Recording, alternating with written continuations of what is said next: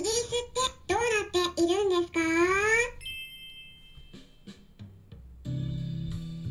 こんにちは。サラホリスティックアニマルクリニックのホリスティック獣医サラです。本ラジオ番組ではペットの一般的な健康に関するお話だけでなくホリスティックケアや地球環境そして私が日頃感じていることや気づきなども含めて様々な内容でイギリスからお届けしております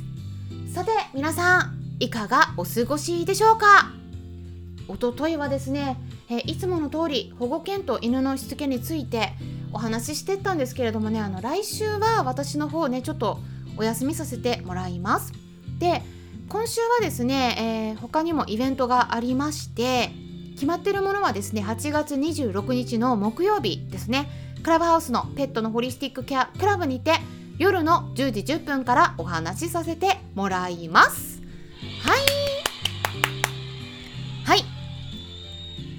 公害についてですね、え香りの害という漢字を書いて公害と読むんですけれどもこれアロマセラピーとは全く違うものでいわゆる香水とか合成の洗剤とか柔軟剤あと入浴剤とか石鹸の中に含まれてるものとかあと防虫剤ルームスプレーとかねそういったものに含まれる合成の香料ですね。まあこれによるペットの被害っていうのもね報告されているんですね。なのでこれについていろいろとお話ししていきますので興味のある方は是非聞いてみてくださいというところで最初に告知をさせてもらったんですけれども今回は昨日に続きまして新型コロナウイルスの感染についてね、えー、ちょっとイギリスの事情についてお話ししていきたいと思います。まあ昨日ねワクチンについてご要望があってお話ししたんですけれども結構反響があったんですね。なので今回はね是非ねやっぱワクチンの必要性についてねちょっと疑問になってる方もいらっしゃるみたいなのでイギリスの事情から読み解くっていう感じでね、えー、興味のある方は是非最後まで聞いてみてください。まずですね今どうなっているのかお話ししますといろんな各国からの感染者数とか死者の数をね統計で示しているところがありましてねワールドミーターっていうんですけれどもそちらからのねデータをお伝えしますと8月23日の感染者数を比較してみましょう。ね、あの日本とイギリスで。で、じゃあ日本の方ではですね、2万3420人の感染者の数ですね。で、死者の方が35人、そして世界第28位になっています。じゃあ、イギリスどうかっていうと、イギリスの方は日本よりも人口は半分ぐらいなんですけれども、でも感染者数はですね3万1841人。そして死者の数が40人多いんですね。で世界第6位になっています、まあ、イギリスね元から5位とか6位とかうろうろしてたので、まあ、同じような感じなんですけれども日本の方はね前は30から40位くらいだったので、まあ、28っていうのはねちょっと上がってきちゃってるんですねまあなんか順位上がってるっていうとね聞こえがいいかもしれないんですけど不名誉なことですね。うん、これは感染者の数が多い順番になっているのでね。で日本の場合ではやっぱオリンピックがね開催されていたので、まあ、これの影響がどうしてもあるというところもあると思うんですがワクチン接種率もね高くないからじゃないかっていう、ね、意見もあると思うんですね。これからもっとワクチンの接種が進んでったら感染者の数が減るんじゃないかと考えている人が多いと思うんですけれどもじゃあね世界的にすでに日本よりもワクチンの接種が進んでる国ね見ていきましょう。じゃあどうなってるか。イギリスの方ではですね2回の接種を終えている人っていうのが人口の約63%に達しているんだけれどもだけどもですね実は今ね第3波の真っ只中なんですね。感染者の数再び上がってきてしまっています。2回のワクチン接種を終えた国他にね接種率が高い国どこがあるかって言いますといろいろあるんですが例えばねじゃあドイツねどうかって言いますと58.5%ですね。でもねドイツ今また感染者数増えてます。あとねフランスは55.6%なんですけどフランスも同じく第4波ですね。増えてます。じゃあ前からねワクチン接種率がもうダントツで高かった。イスラエルはどうでしょうか？イスラエルはですね以前ずっと1位だったんですけれどもワクチン接種率ですね、うん、だけどね途中でねやっぱり止まってきてしまって他の国に追い抜かれてるんですね。で結局ですねワクチン接種率っていうのは約63%イギリスよりもちょっと高いぐらいなんですけれどもでもね今再び感染者数が急激に上がってきています。結局ですねワクチンでは感染者数の数に関してはね歯止めが効かないんですよ。あんまりいまいち。でイギリスのオックスフォード大学のワクチングループの会長さんもねこう言ってるんですね。今広がっている新型コロナウイルスデルタウイルスに関しては集団免疫をワクチン接種で獲得させるのは不可能だって言ってるんです。完全に。あの不可能だって断言してます。で新型コロナウイルスのこのデルタウイルスはですねこれに関してはですね、うん、以前は違ってたんだけどこれはねやっぱねちょっと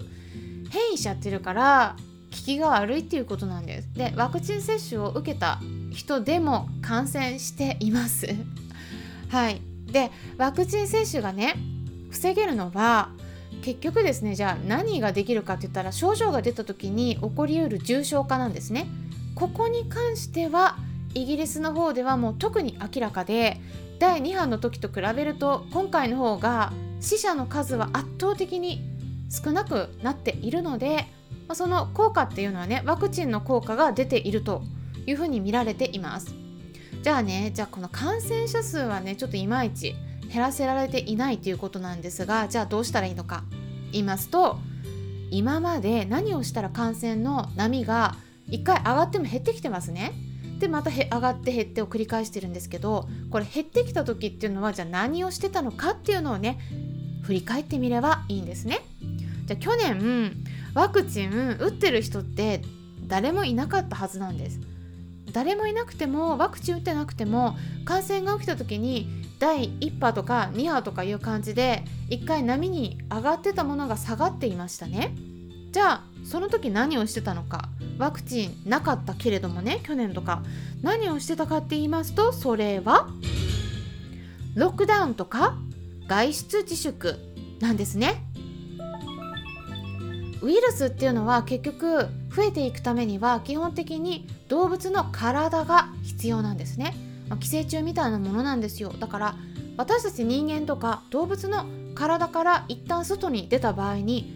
どんなに長く持ったとしてもまあ3日くらいでその後は感染することができない状態になって息絶えます。だから人がいなくなったら感染できなくなるんです。ウイルスも消滅します。なので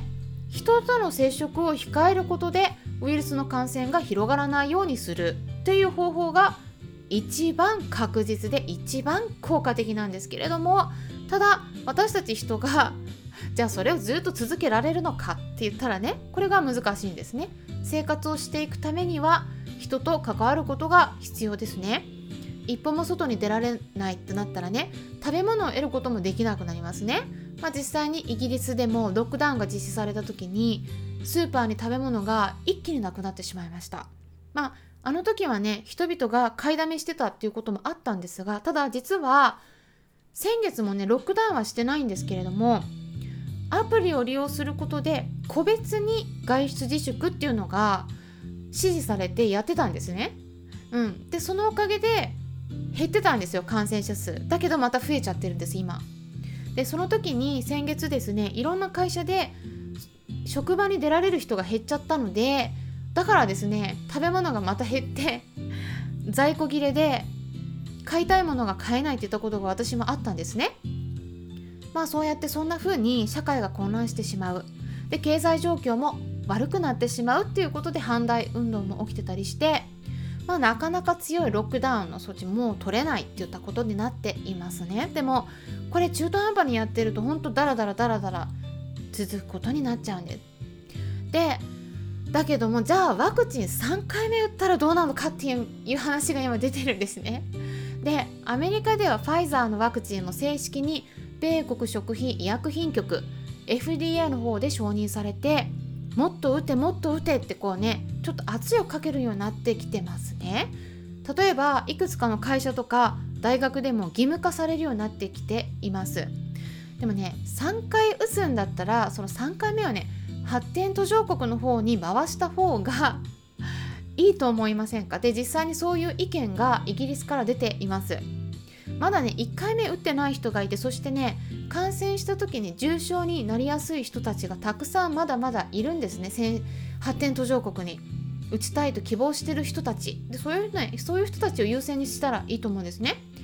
で打ちたくない人に関しては医療ってねインフォームドコンセントが成り立つべきで指示ねされてで同意した上で打つべきなんで押し付けられるものじゃないんですね本来はね。だけど今もうワクチンしかもう目がいってないんですねいろんな人たちがね。まあ実際にじゃあ他に何があるかって言ったらなかなかちょっとこの場では言いづらいところもあります。でだけどもじゃあワクチンでじゃあ3回打ったらね本当にじゃあちゃんと効くのかって言ったらねこれわからないですよ。でアメリカでね打ちたくない人がたくさん出ていてでもねアメリカと日本もまた状況が違うっていうところもね考慮しないといけないです。特にアメリカはもともと肥満で不健康な人たちがすっごくすっごく多いのでそういった人たちが実際に感染して重症になってあワクチン打てばよかったって後悔してるっていうニュースになってはいますけれどもこれね日本と全然やっぱね健康問題違うんですね。だけどこれをねちょっと義務化してあんま圧力かけていくのは人権問題としてどうなのかなっていうところはちょっとね私心配になっていますというところで参考になれば嬉しいです。ホリスティック獣医サラでした。